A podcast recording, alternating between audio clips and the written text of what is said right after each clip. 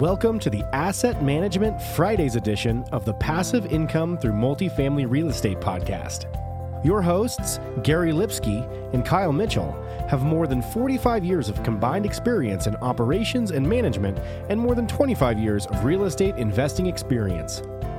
This show focuses on educating syndicators and apartment owners on how to build systems, manage their properties more efficiently, and become a best in class operator. 100% straight talk. Let's jump in. Hey everyone, welcome to our Asset Management Fridays segment of the Passive Income Through Multifamily Real Estate podcast. I'm your co host, Kyle Mitchell, also joined by Gary Lipsky. Also, be sure to check out our Facebook group, Passive Income Through Multifamily Real Estate. All right, today on the show we have Mark Hentemann. Mark, how you doing? Great. How about yourself? Doing very well, thanks. Maybe we can start by telling the listeners a little bit more about yourself and what you currently do. Sure. I am a real estate investor in Los Angeles. I've been investing for 20 years, ever since buying my first duplex with some script payments that I got starting on a new show called Family Guy. I've been a writer for a little longer than that 20 years and wrote for David Letterman and a number of shows, created a couple shows and have been fortunate enough to get nominated for a few Emmys along the way. But early in my career, I was terrified of the financial insecurity of the entertainment business. So I pumped my first payments once I got any kind of traction into real estate and immediately got hooked. And I've been doing it ever since and plan to do it until I'm 100. Very cool way to get started. Let's jump in and talk about post close. So you buy an apartment building and then you just sit back and collect checks, right? sure. well, what does the first 30 to 60 days look like for you as an asset manager? Like, what are your checklists, your value add? Talk us through yes. that. I'll just very briefly back up. For the first 10 years or 15 years of all my investing, I'm in Los Angeles. It's a very expensive market. So I out of sheer necessity, gravitated towards the cheapest properties I could find. And I discovered that investing in and upgrading these old properties that are like 1920s, 1930s vintage, inexpensive major markets has been a great strategy. And it's allowed me to continue to grow. And you're able to provide affordable alternatives to new construction. And a lot of tech workers, millennials, anybody, hipsters, they like those as long as you buy them in the right location. So I look for that and I look to buy it cheap. And after my inspecting, where I just try to eliminate major systems repairs because basically I want to avoid value preservation and I want to focus on value creation. And you create value creation by doing the cosmetic stuff as much as the tenants can see and experience. So once I take over after close, what I do in the first 30 to 60 days or 30 to 90 days is really sit and watch. I monitor everything. I don't want to start spending or jump into a major project until I get to know the property a little bit and see where the flaws are, where the issues are. You know, I don't want to halfway into a major project realizing that all the plumbing is problematic. So I like to sit and watch for the first 60 to 90 days.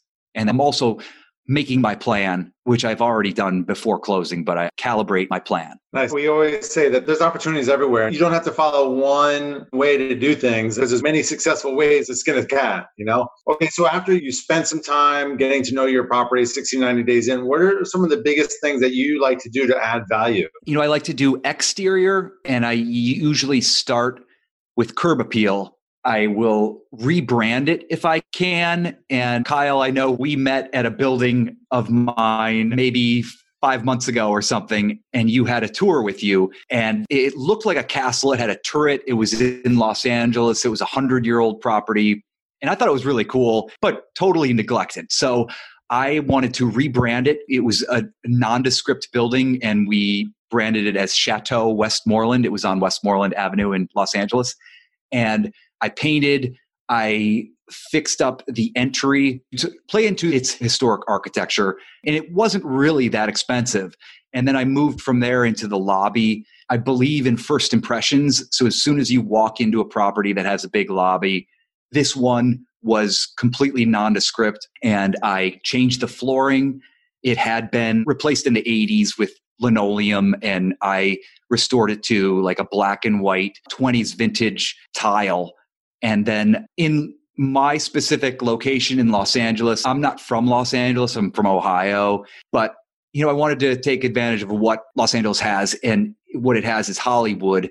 And so I have this collection of vintage black and white Hollywood photos.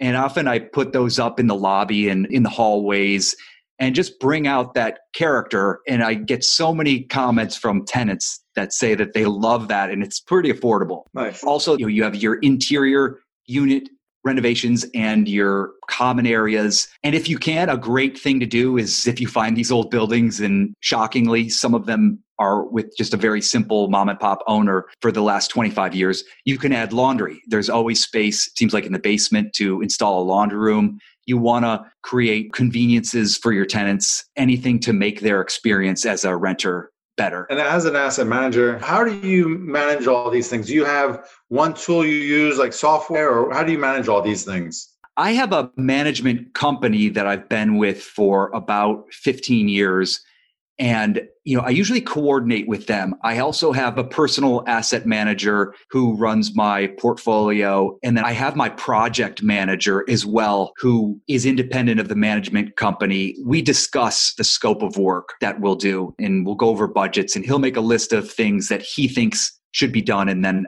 we'll go line by line and pick them apart look at what we can afford and eliminate some things and maybe add other things. He's a project manager for all your projects. Is he managing the crews or I know you mentioned you had an asset manager. How do the two roles separate? How are they distinct? My asset manager I brought on because I am also continuing to write and produce television and movies. And I had grown my own portfolio to the point where I had about 400 units. And it was just a lot. And I needed someone to come on and just give me reports and monitor all the properties. So I wanted a portfolio manager, and he became my asset manager. And he's also a liaison between me and the property management company. And then separately, I do value add on almost every property I buy. And I do that in addition to unit turns. And I was finding that I had enough volume of work to have someone full time just always working on a project for me. And that became a guy named Art I like Art. We have a great relationship, and he's smart and he has his own crew. And he has the ability to do other jobs as well. Okay, yeah, thanks for clarifying that. What else are key elements for your business plan that you always implement? I first start by going into the units, looking at kitchens and bathrooms, because I think that's what tenants pay attention to first. I also see if I can open up the unit in any way. I know back even 30 years ago, you had much more confined space and there's been a trend to open things up. And i often find that we can open up walls and create more natural light. I look for carpeting that's covering original hardwood flooring. And i think that's just a little treasure that you find when you do and usually try to do that during inspections. Upgrading the tech is huge. So i think when you take over a lot of these buildings you obviously tenants did not use nearly the technology that we do or rely upon today. So my first thing is make sure that the Wi-Fi is strong, unlike the issues that we've had today, and make sure you know it has enough electrical outlet and electrical capacity. And a couple times, you know, in the last year, I've had to walk away from some buildings, some properties that I loved. One was in the Hollywood Hills, and it was like the perfect value add, but the electrical was designed for 1930s usage and I couldn't get the seller to share the price of replacing it and they thought it was fine. I was like, it wasn't worth it. Kyle and I run into that a lot with the electrical. But let me pass it to him to wrap it up. Choosing the right insurance coverage for multifamily properties isn't that complicated if you know who to talk to. At the Garzella Group, we're uniquely qualified to help you navigate the range of policy choices you have and we're committed to saving you 30% in the process. We do intensive market research and have nationwide relationships, so we can find coverage other insurance brokers simply can't. We should talk. Go to quotenow.biz and we'll start the conversation. All right, Mark, we ask every guest this final question What is your asset management superpower? I think my asset management superpower is I think I have handicaps in areas of asset management, but my superpower is that I am an artist.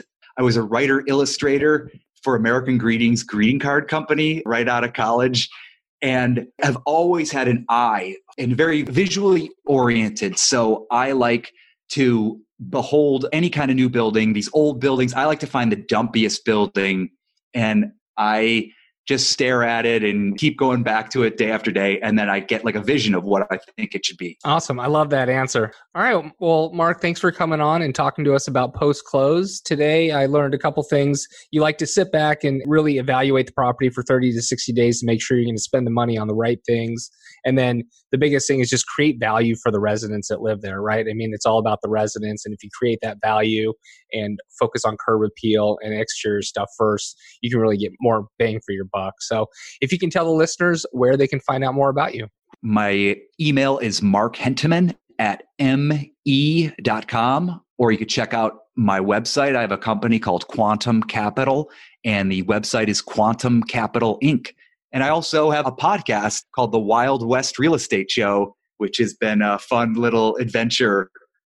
so check that out as well. Awesome. Well, to everyone listening in, thanks for tuning in. And if you like this episode, please head over to iTunes or Stitcher, give us a like, subscribe, and review so we can continue to grow this audience. And we'll talk to you next week. Thanks for listening. If you enjoyed the show, please go to iTunes and leave a rating and written review to help us grow and reach more listeners. You can also go to the Passive Income Through Multifamily Real Estate group on Facebook so you can reach Kyle and Gary and ask your questions that you want them to answer on the show. Subscribe too so that you can get the latest episodes. Lastly, to stay updated, go to aptcapitalgroup.com and sign up for the newsletter. If you're interested in partnering with Gary and Kyle, sign up on the contact page so you can talk to them directly. Thanks again for joining us. Be sure to tune in again next week for another episode.